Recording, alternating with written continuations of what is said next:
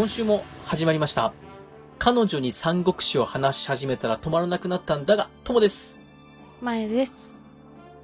今週も張り切っていきましょう。はい。今週のあらすじの中で、実は私三国志の中でも、指折りの大好きなエピソードが含まれております。そうだった、そうだった。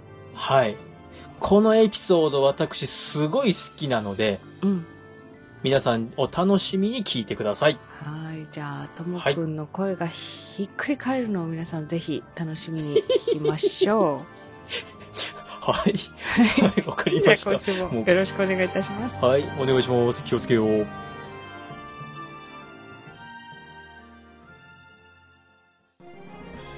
彼女に三国志を話し始めたら、止まらなくなったんだが。では、早速、あらすじに入っていきます。今回は、北うん。脚と剣丹天下1です。はい。えー北脚の方は、まあ、短い章なんですけども、うん。まさにこれは北側から来る客、まあ、うん客人の話ですね。はいで、剣丹天下1が私の好きなエピソードが含まれておりますので、うん、うん、うん。まず北脚の方なんですけども、はい。曹操が長州や劉氷と戦って、うん。負けて京都に帰ってくるんですよね。うん。で、都に帰ってきて、ああ、君頑張ってたね、とか、なんかいろいろこう戦後の処理をしながらも、うん。ちょっと落ち着いた頃に、袁紹の使いが来ます。はい。袁紹は、今北方の大大名です。うーん。もともと名家だし、うん。地盤も硬いし、うん。それに対して曹操っていうのは、うん。宦官の孫の出身で、はい。まあまあどっちかというと信仰勢力なんですよね。うん。世の中的にみんながどう見てるかっていうと、まあ袁紹の方が重みがあるよね的に見てるんですよ。そうでしょうね。そんな袁紹からの使いが手紙を持ってきます。はい。手紙の内容としては、はい。これから北の高孫山を攻めるんで、うん、うん。兵糧と兵隊をよこせっていうお手紙なんですよ。はい。で、曹操としては、なんて無礼な手紙だって思うんですよね。自分は上昇として皇帝陛下のすぐそばにいて、うん。いつもそういう皇帝陛下の代わりにお手紙とか送っても、まあ、返事の態度も悪いしと。もうずっと腹立つわーと思ってて、このお手紙に対してもムカつくわーと、いずれやっちゃるからな、となっています。はい。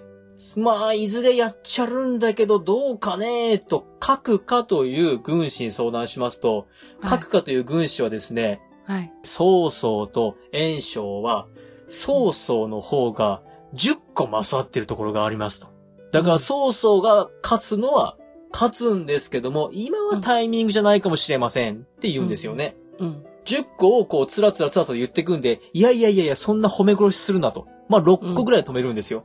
で、その話を聞いて、曹操はその日の夜また悩んでます。うーん、炎症やっちまうかなでも今やっちまうべきかどうかなうーん、と悩んで、うん。他の軍師は、い純育という人にも聞いています。はい。純育さんよって。ちょっと俺炎症やっちゃおうかなと思うんだけど、どう？って聞いたら、ん純育もですね、いやーもう、曹操さんと炎症だったら、曹操さんの方が4つ勝ってますんで、絶対勝ちます。うん。お、お、ね4つって言い出したと、もう、また同じこと言ってるなと。ただ、いい、やー、今はタイミングじゃないっすと。うん、おうん各家も純育も同じこと言うねっていうことで、今はじゃあやめとこっかなっていうことで、炎症のお手紙を、まあ、無礼だなと思いながらも、はい。受けようかなと。で、ん馬を送ったり、はい。お米を送ったりっていうことで、炎症を立ててやるっていうことをします。うん。そうですね。うん。で、この時、純育が、タイミング今じゃないっすねって言った理由の大きなものが、はい呂布なんですよ。おーまた出てきた呂布。はい。呂布がすぐそばにいる限り、うん。都を離れるのは危険ですと。あまあ、そりゃそうだわなと。うん。で、都の北の方にいた袁紹が、もっと北にいる高孫さんと戦い出したと。あつまり、袁紹が都を襲ってくる確率がぐっと下がったわけです。あ。うん。こりゃ、チャンスだなと。うん。いうことで、曹操は呂布攻めを考え出します。おー。なるほど。で、その頃の呂布は、うんお酒に溺れ、前回、老臣の親子が、うんまあ、本当は呂布の部下じゃ、部下というか気持ち的には裏切ってるんだけども、演術を破る時に活躍したんで、呂布がもうすっかり信用しちゃって、うんうん、まあ重用してるんですよね。うん。で、これに対して陳旧は心配をしてるんですけども、うん、逆に、呂布に、その老臣をあんまり重く持ちないでくださいなんて言うと、うんお前はなんでそんな人のこと悪く言うんだなんていう風にあしらわれちゃうぐらい、うんちょっと陳旧さん今、悶々としてる状態です。うん。そんな時、陳旧が一人の男を捕まえます。はい。この男を捕まえますと、劉備から曹操への密書、お手紙を送っている男でした。はい。内容としましては、曹操が劉備に、そろそろ呂布を攻めようぜって言ってることに対して、劉備は、あ、じゃあそうっすね、用意しときますっていうお手紙を書いてるんで、呂布がブチ切れます。あの野郎と。まあ、このあたり呂布ですよね。毎回なんかあったらブチ切れてすぐ行くっていう。で、呂布はカンカンに怒りまして、うん。すぐに部下を劉備攻めへ向かわせます。呂布、うん、実はまだ、演術との同盟も諦めてなかったんですよ。ああ、なんか、ごちゃごちゃごちゃごちゃやって、あのままじゃなく。そうで。す。で、結局あの時一旦流れた娘とオタクの息子さんとの結婚、どうすかねっていうのをまた演術側に持ち込んでます。はい。呂布としては呂布単体で曹操と戦うのは分が悪いと。うん、確かにね。そうそう。呂布演術ペアで戦いたいなっていうのがあるんで、演術にうん。死者を送るんですけども、うん演術側としては、呂布は人をすぐ裏切る。うん。また、実際演術も話が実りそうで何回か保護にされてるんで、うん。先に娘をこっちに送れと。うん。婚姻というよりは、手のいい人質ですよね。ちょっとそうですね。手元に置いとけばっていう感じ、ね。。そうですす、そうです。うん、それをやってくれたらちょっと婚姻の話前に進めましょうかって言われるんですけども、うんまあ、呂布も人の親。う。うんーん、そんな無礼なこと言われたら、と。いや、娘はやらんと。娘可愛いとなりまして、うん。婚姻の話は流れてしまいます。ああ、結局そこはくっつかないのね。はい、そうなんですよ。で、そんな中、劉備と戦ってると曹操が出てきちゃうかもしれないということで、呂布は、よし、うん出てくる前に一挙にやっつけようということで、呂布出陣します。おー。でも、はい全力で呂布は劉備を潰そうとするんですけども、はい。劉備が、いやいやいやいや、呂布将軍と、うん。曹操は、帝のもとにいて、帝の名前で僕にお手紙を送ってくるから、無限にできないじゃないと。だから一応形としては協力するよって送り返しただけで、呂布将軍と争う気ないんだよって言われた呂布将軍は、おー、それもそうかも、っていうことで、攻めの手が鈍ります。まあまあ平和主義だからね、基はい。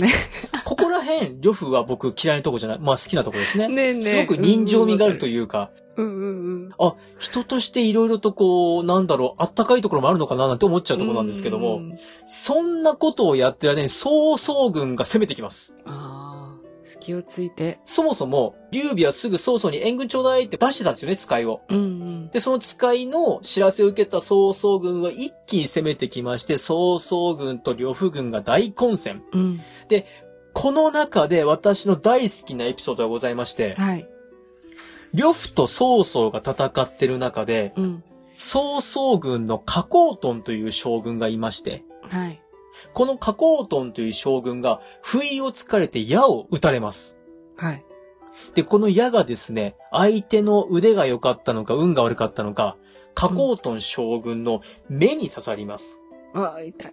もう矢がぐさっと目に刺さりまして、で、撃った側としては、やった加工トンやっつけたと思いきや、うん。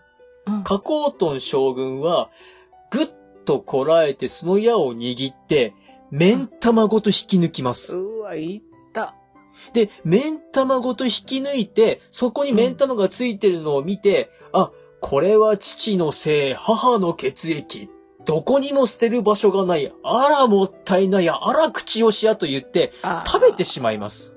あーありがち。ではいお口の中に入れまして、お口の中真っ赤ですよね。血を滴らせながら、その矢を撃ってきた敵を一刀のもとに切り捨てると。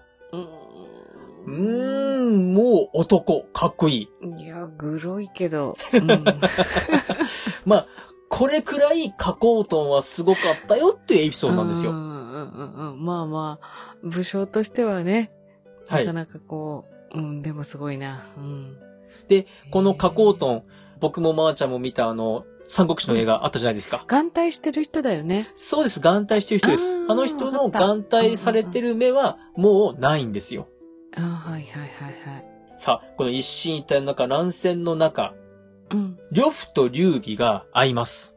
うん。劉備は分が悪いと思って逃げ戻りまして、でも逃げ戻ったところでお城の城門が閉まってるので、あ、うん劉備帰ってきたよ開けておくれっていうことで開けてもらうんですけども、うんすぐ後ろに呂布たちがついてきてたので、うんうん。劉備と一緒に呂布たちが入ってきて、お城の中、まあ、大混戦で大変なことになってしまったよというところで、この章が終わります。おー、なんはいで、両夫まで入ってきちゃったかなってとこでしょもうね。う、呂布にわーっと追いかけられてる時に、劉備がわーっと逃げるんですけども、まあ、呂布が乗ってる馬は速いし、そもそも呂布は戦が上手なので追いつかれそうになって、門を開けてしまったので、まあ、うん開けなかったら劉備が死ぬし、開けたら開けたで、まあ、城の中大変になっちゃったっていうことですね。はい。わー、ちょっと、じゃあ、劉備と呂布軍は、ちょっとバチバチを続けたままここまで来たってことですね、あのまま。そうですね。ずっと一触即発。もういつやり合っても仕方ないぜっていう状態を続けてたんだなと思いますね。で、曹操と演術は仲悪いし、呂布もそこにバチバチが続いたままでって感じね。基本曹操は周り敵ばっかりですね。まあまあまあ、まあ強い人ってそうでしょうけど、はい、ね。はい、はい。そうですね。ん。血の気の多い人たちが今回は活躍しましたね。そうですね。はい。はいで。は今回のあらすじは以上です。はーい。じゃあ読んでおきます。はい。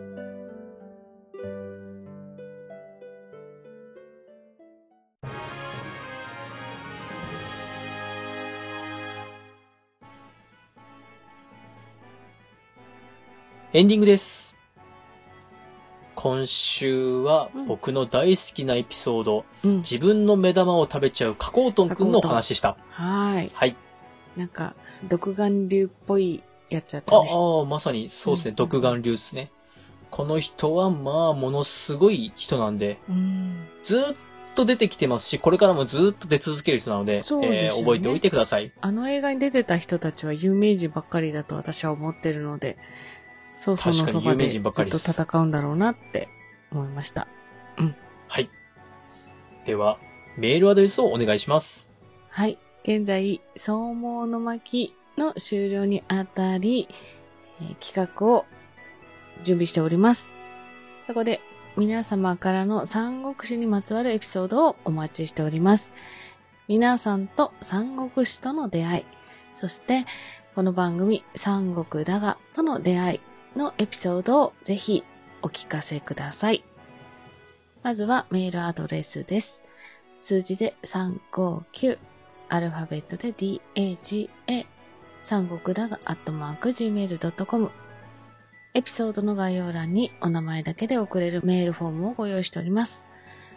また、ツイッターの DM でも結構です。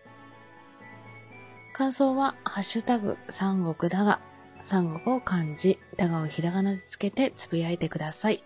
企画に関しては4月の12日、日本時間23時59分まで受け付けております。皆さんのご応募お待ちしております。さあ、皆様のはい三国志との出会い、うん。ぜひお聞かせください。楽しみですね。いくつで読み始めたとか、まあ、ゲームだったりとか、ね漫画だったりとか、いろんな本があったりするからね。はい。そのきっかけをぜひ教えてもらいたいと思います。当時生きてたっていう方もですね、もしいらっしゃったら、あの、ぜひ、メールの方を。はい。当時生きてた。何？最近こういうの多いななんか僕が言うと急に一瞬間が空くんだけど、何なんだろう、これは。何なんこれでしょうね。何なんだ？何でしょうね。何なんだろう、これは。うんちょっと時空がこう歪んでる感じを出してるんですけどね。うんうんうんパラレルな感じになってますね。うんはい。はい。はい、わかりました。では、また次回。バイバイ。バイバイ。